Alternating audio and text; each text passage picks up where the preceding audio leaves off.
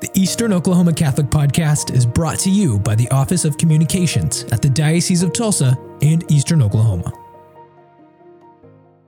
There is even uh, study data, you know, on how reading compared to, say, watching TV or playing video games on the computer or whatever, how reading affects our brain and even our life and our mood, our emotional state. It stimulates our brain in a different way. It heightens the imagination. And to me, that has always made sense. If I'm watching a a movie on TV or cartoons, uh, we certainly spent lots of time watching Saturday morning cartoons. Saturday morning cartoons. Yeah. In those, you park yourself in front of a device. The device supplies all the images, all the colors, all the movements, all the dialogue. And so your brain just sits there and looks at it. Uh, whereas when you're reading a book, say for example, I'll I'll I'll uh, recommend to people here in a minute, uh, uh, say any of the Lord of the Rings books, for Mm, example. mhm. What do the trolls exactly look like? He gives you a little bit of a description, but you don't know exactly what does. Uh, what do orcs sound like? You have to sort of fill in the sound. We have the movies now, but of course, movies are never as good as as the books they represent, or usually not.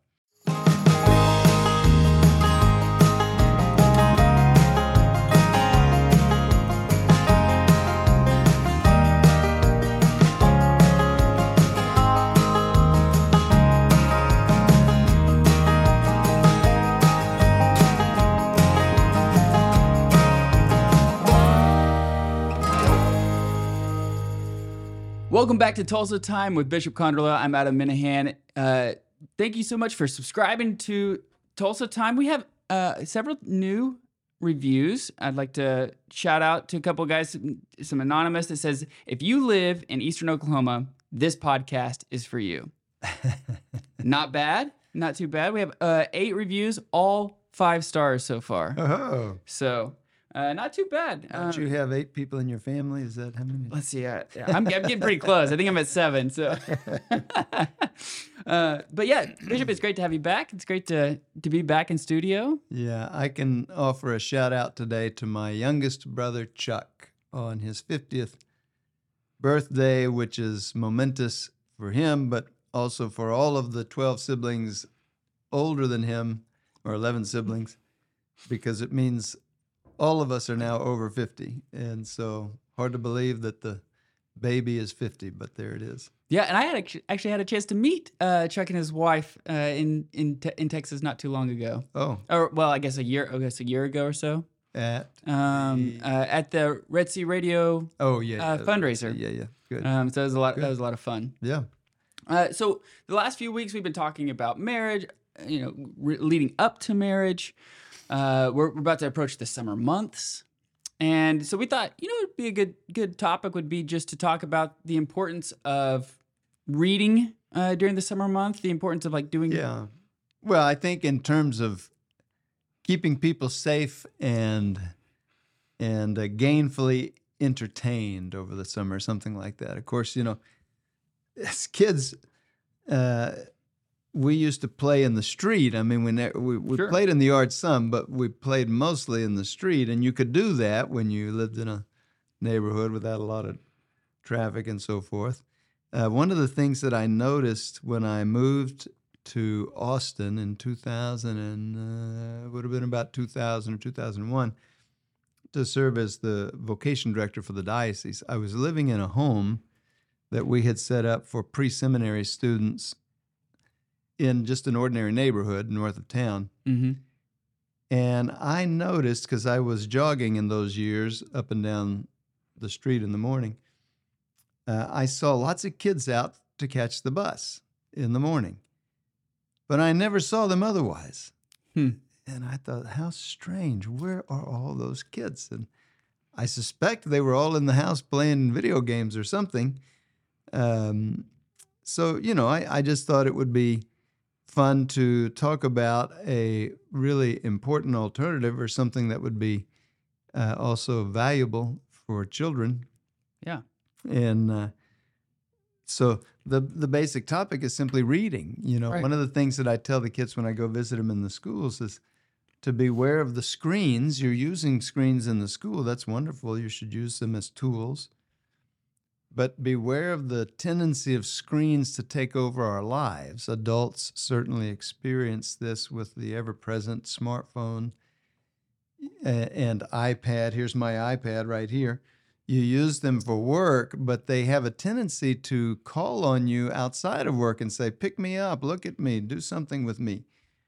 Even when there may be very many other better things to do, and reading is certainly uh, one of them. Reading books, getting into literature, having fun with it. Mm-hmm. Um, and it's a virtue, right? Like studiositas, like to, to, to, to study yeah. you know, is a virtue. But but not Latin, right? But not Latin. No, no, no. I would fail. In fact, I'm sure the the Latin teachers at our Catholic schools right now who who heard that probably right. laughed at me. But that's okay. They're uh, Um, but you know, the the virtue of of of study, you know, is is important. Um, and, we were talking a little bit, and I think we even looked up a couple of articles on. Uh, I don't remember how we Google searched for it, but uh, something like um, advantages of reading or something like that. And there is even uh, study data, you know, on how reading compared to say watching TV or playing video games on the computer or whatever, how reading affects our brain and even our life and our mood, our emotional state. It stimulates our brain in a different way. It heightens the imagination. And to me, that has always made sense. If I'm watching a a movie on TV or cartoons, uh, we certainly spent lots of time watching Saturday morning cartoons. Saturday morning cartoons. Yeah.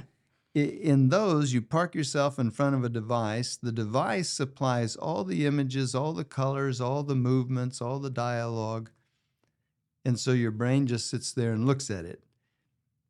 Uh, whereas when you're reading a book, say, for example, I'll, I'll, I'll uh, recommend to people here in a minute uh, uh, say any of the Lord of the Rings books, for mm, example. Mm-hmm. What do the trolls exactly look like? He gives you a little bit of a description, but you don't know exactly what does uh, what do orcs sound like. You have to sort of fill in the sound. We have the movies now, but of course, movies are never as good as as the books they represent, or usually not. And I think that's telling. Yes. Well, it makes sense. Um, here's another example: the movie Interstellar it attempts it, in in a couple of scenes it attempts to to imitate I think it's a wormhole or something like that, sort of a time travel. But eh, how can you represent it on the screen? And so it just comes off being probably cheesy. Yeah, a, a down play. Or, you know, recently I was talking with somebody or maybe a group of students at, at St. Pius about heaven. What is heaven like?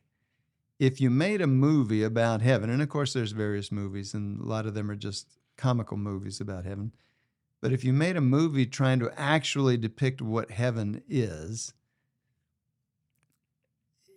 you would never be, you, you just could not capture it in a way that your mind can uh, imaginatively think about what heaven might be like.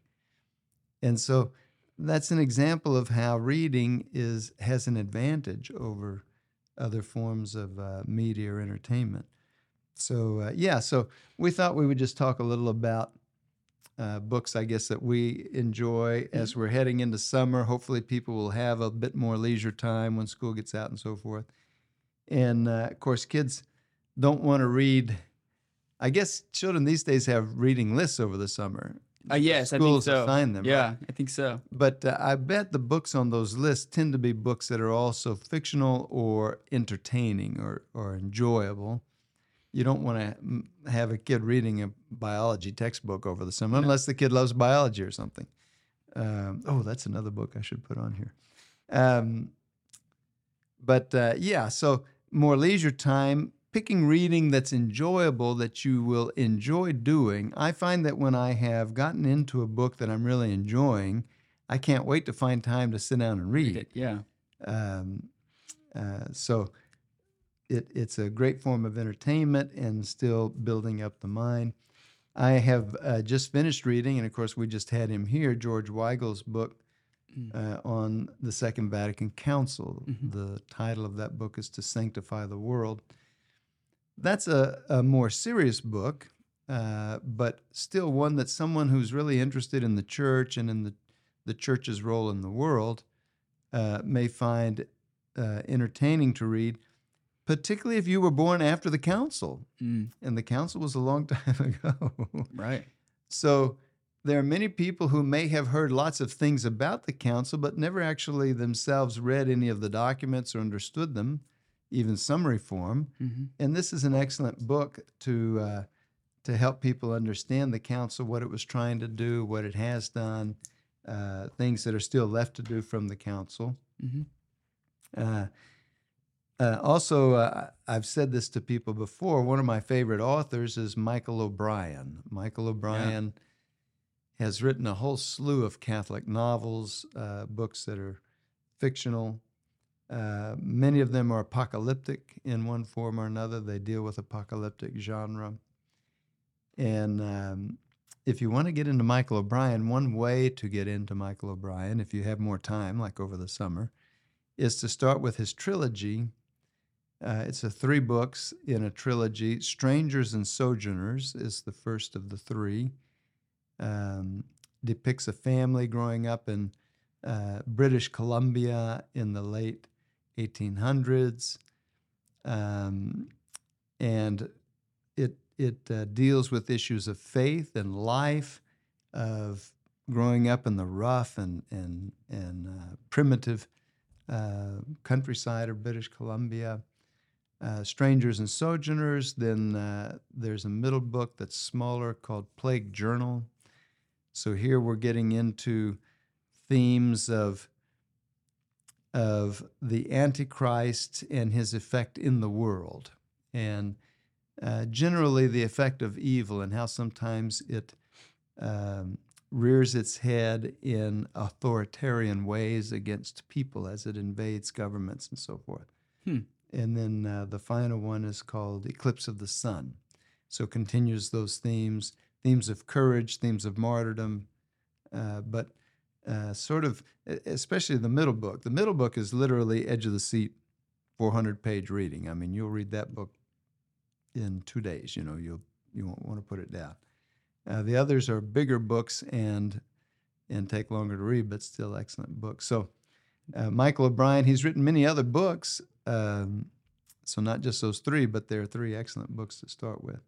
Uh, a lot of people who have read him like Father Elijah, hmm uh, particularly because of the holiness in a priest that is depicted in the book. It's Mhm. very beautiful.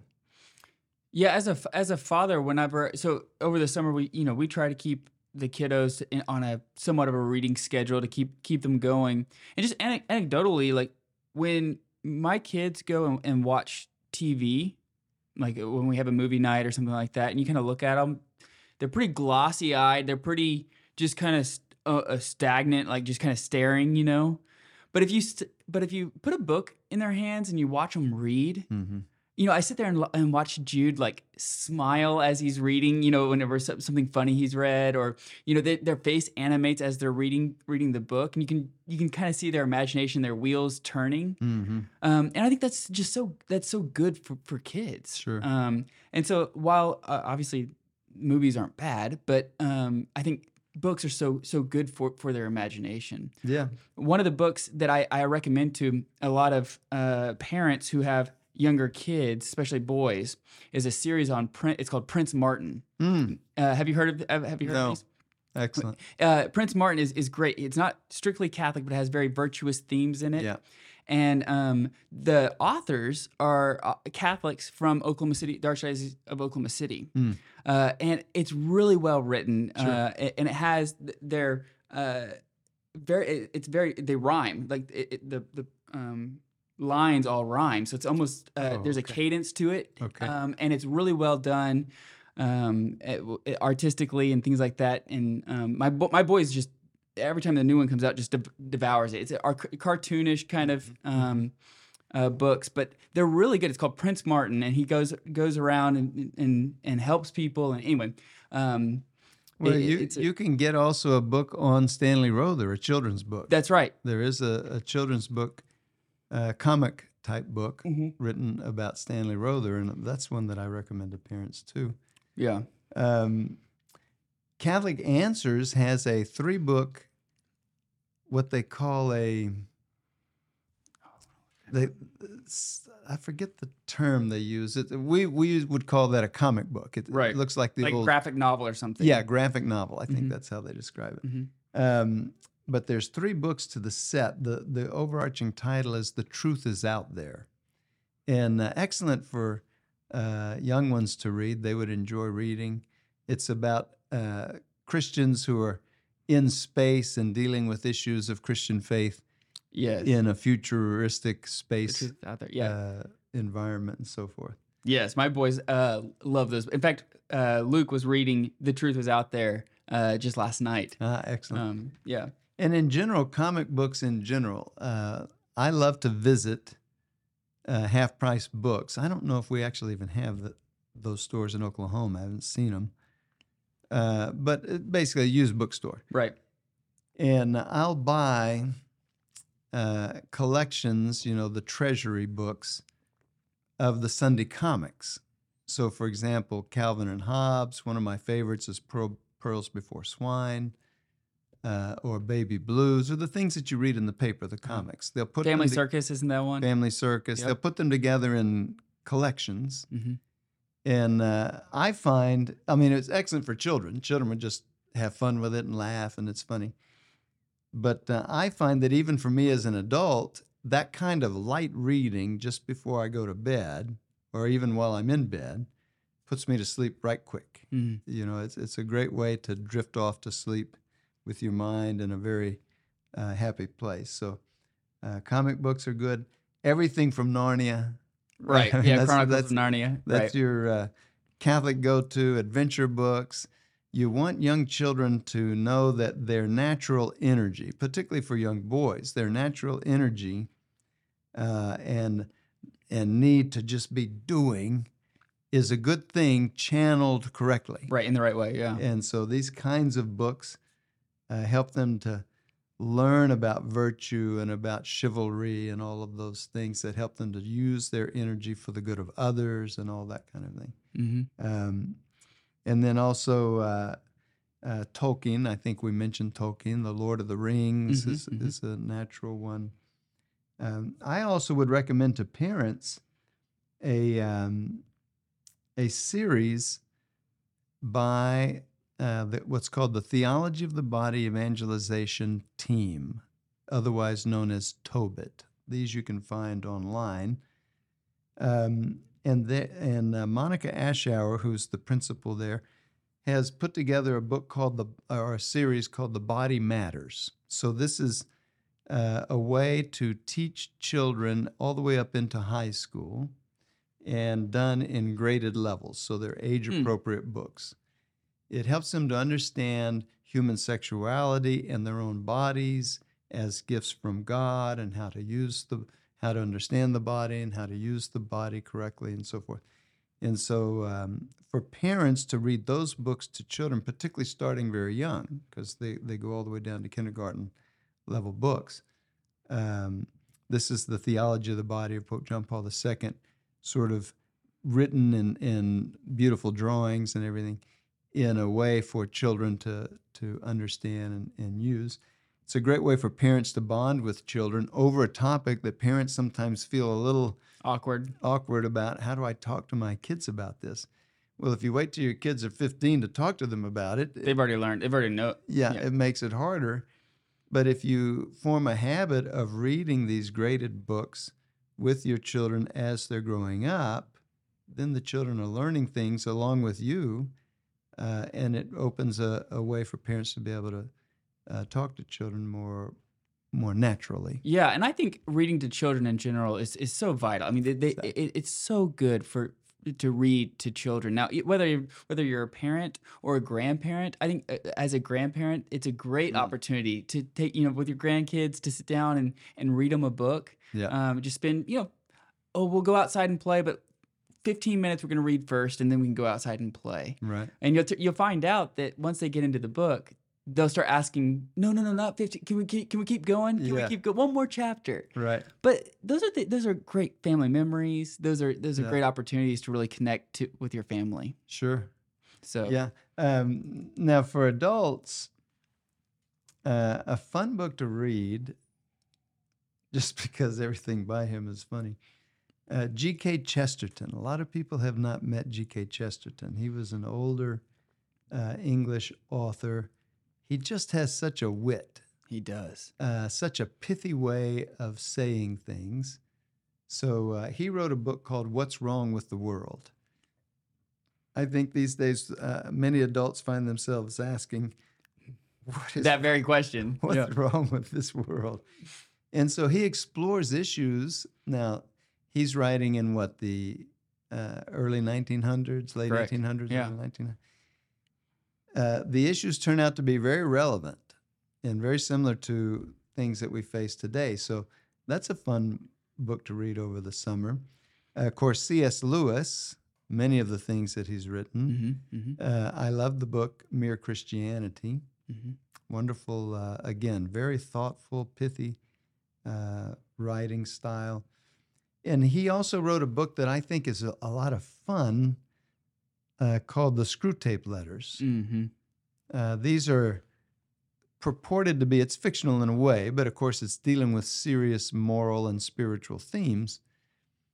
But uh, in the Screwtape Letters, Lewis is purporting to have uh, captured secret communiques between a young novice devil who's been assigned his first Christian to corrupt. And he's writing back and forth to his uncle who works in the Bureau of Corrupting Christians or whatever the thing Right. is called. And uh, he's one of the head devils. And um, he's writing back and forth to uncle for advice, and uncle is writing back to him to try to give him advice. Look, this is how you corrupt your Christian. You're going about it all wrong. You need to do this. You need to not do that. Slow and steady wins the race, Yeah. kind of thing. Yeah. And so funny to read, but also you find yourself thinking, oh boy, that, that's true. Yeah. And then an, a modern update on that theme is done by Peter Kreeft Hmm. um, in his book that's called The Snakebite Letters. So he uses Oh, a similar title. The Snakebite Letters. Uh, so he sort of does a more modern version, but also uh, a lot of fun to read, but also s- there's some serious uh, learning in it. And I find reading books like that, if you have not uh, had the habit of reading and you're like, I need to start reading, Mm-hmm. those type of books are really good to start out with. Excellent. Uh, because they not only capture kind of your imagination, but they're they're short. They're not very intimidating, Right. and so you there's something about at least for me uh, feeling accomplished. Okay, good, I read that book. You know, instead of a 400, 500 page book that you try to tackle all at once. Like if you can read a book that's 150 page 150 pages Mm-hmm. and be like, oh, good, I I did that. Sure. Um, it, it just feels like psychologically, I think it, it feels better. It does. Uh. yeah, to be able to know that I'm reading. right. Here I go. Um, a more serious book that people might nonetheless uh, enjoy reading is by Helen Alvarez. She just uh, released a book Hmm. that's called Religious Freedom After the Sexual Revolution. Hmm. And so she is has a background as an attorney and a law school professor and so forth. Serious Catholic, and she's exploring uh, issues of how do we live together as people in a co- country.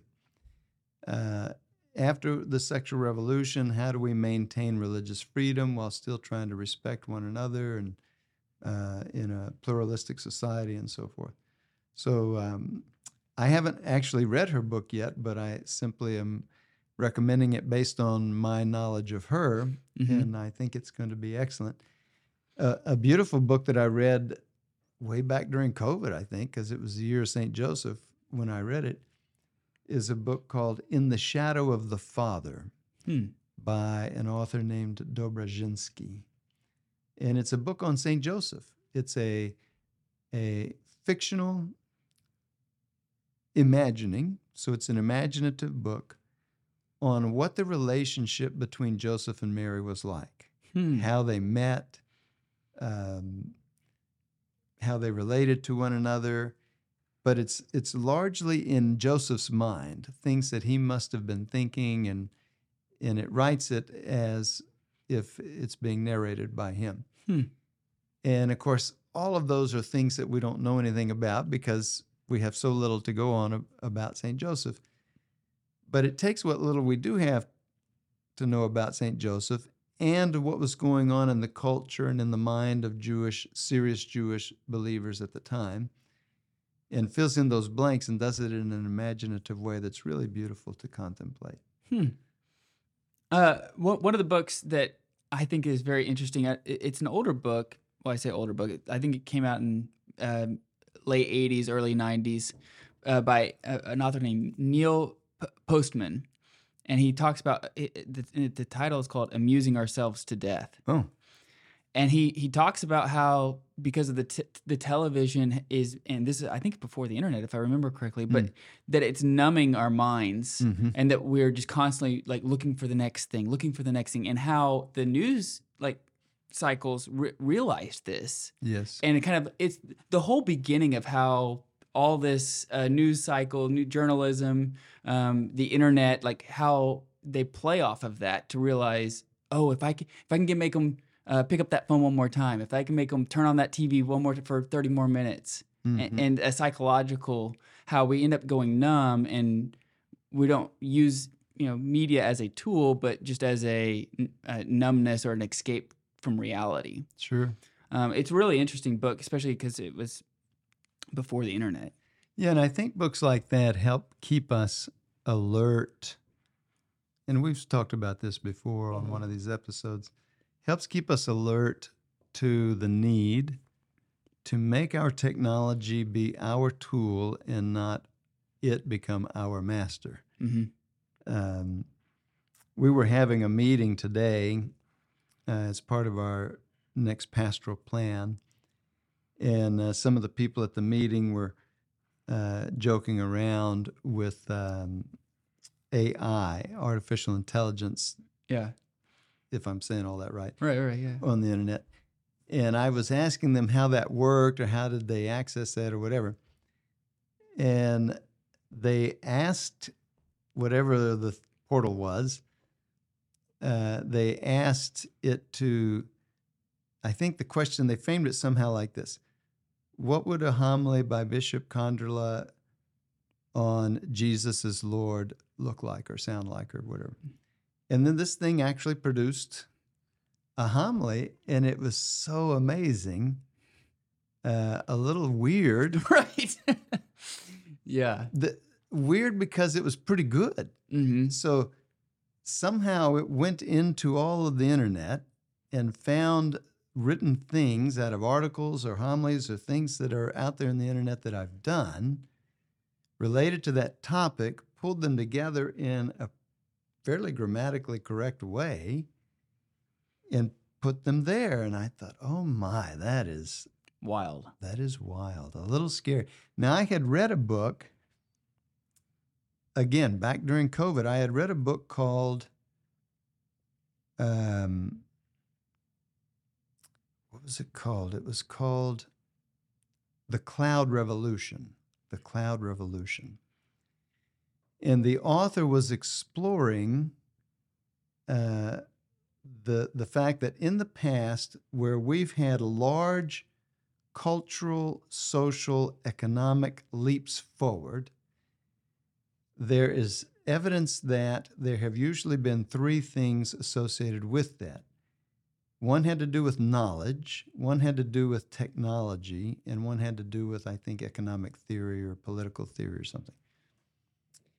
And it was looking at our present circumstance and recognizing that with the advent of the cloud, the internet cloud, and all of the technology associated with that, we're poised for another one of these uh, jumps forward. And one of the things that, that I took away from that book that was so amazing to me was the amount of energy that that kind of computational power takes. And so, for all of our concern about uh, electric cars and green energy and saving the planet and all of that, um, the very people who are the most jazzed about that are the ones who are using the internet the most Mhm. And not realizing that you know all all of our tech our, our new technologies like uh, Lyft, Uber, Grubhub, um, all of those kinds of things, Amazon and ordering things off of Amazon and all of that kind of thing, and now AI. All of those things for them to work require tremendous amounts of data. And that data is coming from warehouse sized computers spread all over the place. And those computers burn up a tremendous amount of electricity, which I did not I did not realize that. I hadn't thought that about that. So it was fascinating to to uh, learn that. Hmm.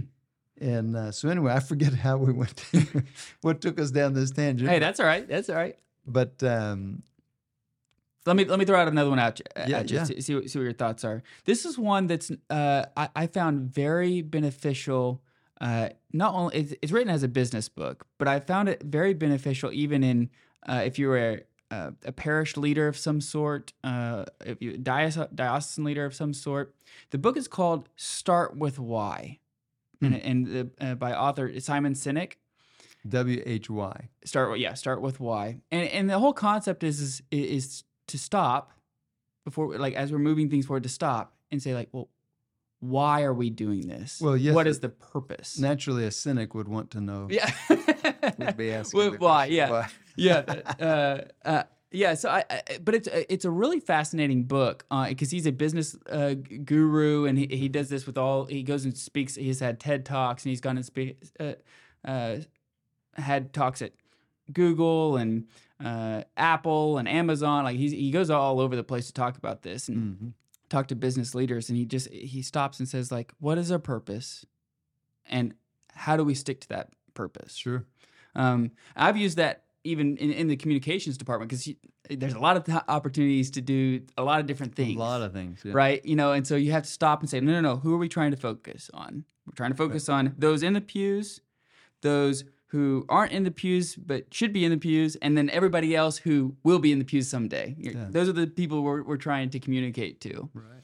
Um, so it's a really good book. And then the, and then another one I wanted to throw out there that's a non non Catholic book um, that I really like. I like uh, biographies and, and autobiographies as well, especially with, with historical figures. Mhm. Uh, a really good one that I, I, I enjoyed on uh, Winston Churchill Oh yeah. is called uh, "Hero of the Empire" by Candice Millard, and it goes through his like earlier years uh, up into um, uh, being uh, going into World War II. Right. Um, it's it's a really fascinating book, and all the trials and tribulations that he had that he went through, and almost a lot of death. You know, he almost had near near death experiences, and Yes. um, Almost everybody in England had. uh, yeah, I guess every almost everybody in England. Yeah, that's true. But that's another really good one. I thought. Um, if you like, if you're into biographies and hi- historical figures, And of course, many people that are listening or that would listen to this uh, are people who would love to read more, but they literally don't have time. I mean, Right. they're up in the morning, they're going to work, they're working, they're driving home, they're taking care of the family and the kids. So, and uh, so not to overlook uh, ebooks or or uh, Audio- audiobooks. rather. audiobooks. Yeah, yeah. Uh, I listen to, you know, I drive around a lot mm-hmm. and uh, I listen to lots of audiobooks.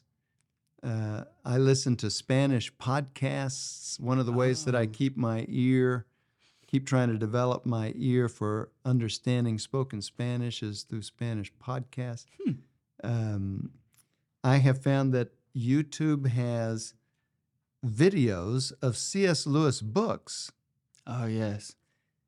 the videos themselves are interesting because they're somehow they're done you're watching a screen and you're seeing a hand or at least the pen i don't remember if the hand is there but it's a black screen and you're seeing a hand come onto the black screen writing white lines and drawing things that the narrator is saying Mm-hmm. while the narrator is saying them. So the scene is developing before your eyes, it's being drawn. Mm-hmm. But it's books that C.S. Lewis has written or G.K. Chesterton. And um, really interesting uh, to to listen to. You don't even have to watch the screen. You can Right. turn the screen off, just but you're just it. listening to the book in, in the car. Uh, when I've had to, you know, if I drive to our seminary at uh, St. Meinrad's, for example, it's a Uh-huh. six hour drive. Right. You can knock out some good audiobooks at that point. Yeah, that's an excellent way to listen to some good content. Okay, so I got to throw out two Catholic books for audiobooks. Oh, that, uh huh. that I think are really good. The first one is on the life of Mother Angelica Hmm. uh, by Raymond Arroyo, and Oh, he okay. does the voice of, of Mother Angelica, and it's hilarious. I mean, it, it, it's really well done Yeah. because you know he spent a ton of time with Mother Angelica, Right. so he really has got her her wit and just kind of her sassiness uh, down really well.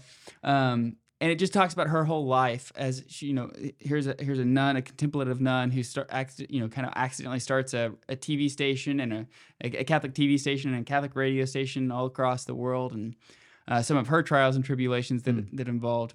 And then the other one I really liked, uh, I finished recently, is uh, story of the story of a soul Oh, by Saint Therese of Lisieux. Yeah, like they have a, a, great audiobook on that, um, and it just goes just how beautiful of a life and, and Mm-hmm. how how much suffering that she went through in Mm-hmm. her life, but she desire almost desired that suffering to offer it back up up to our Lord and for souls here on earth. sure. Yeah. Um, so that's an, that's another good one.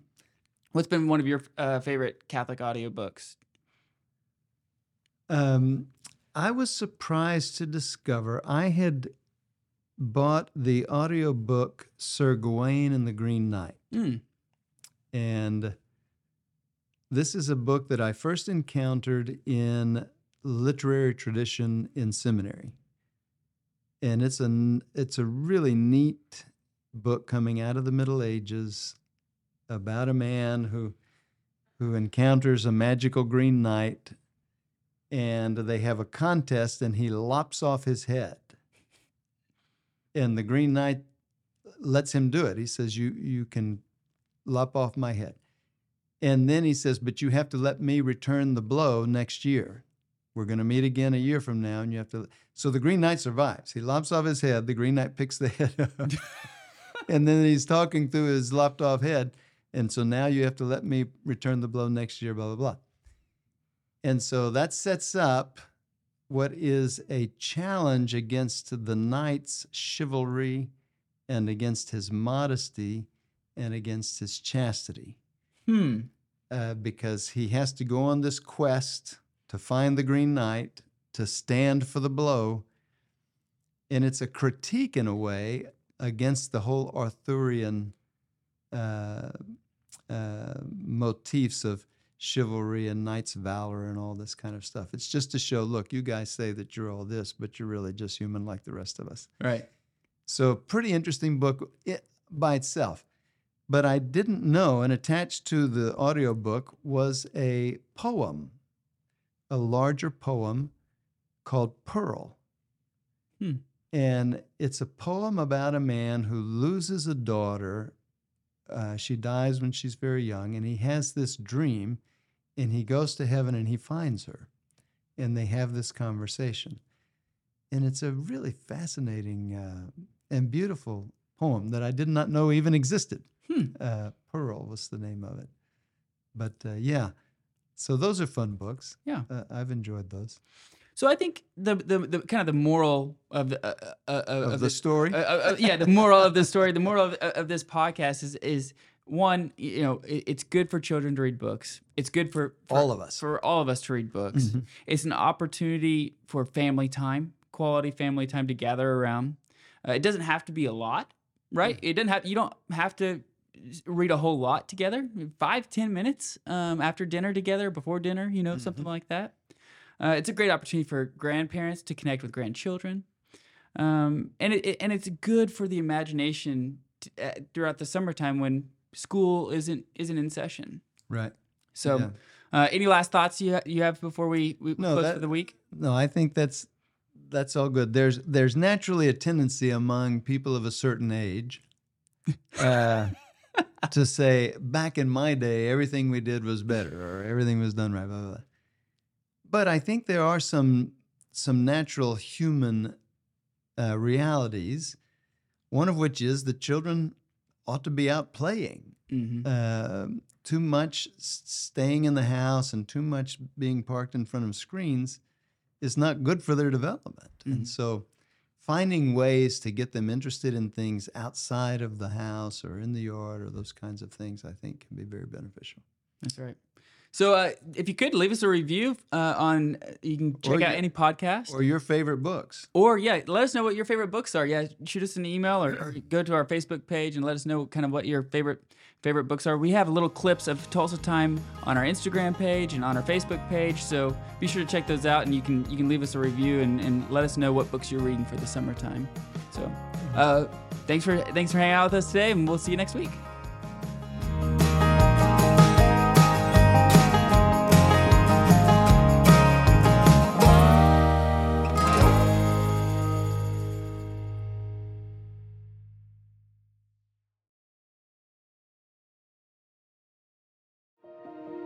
Follow and subscribe in your podcast app for updates and notifications when new content is released. And thank you for listening.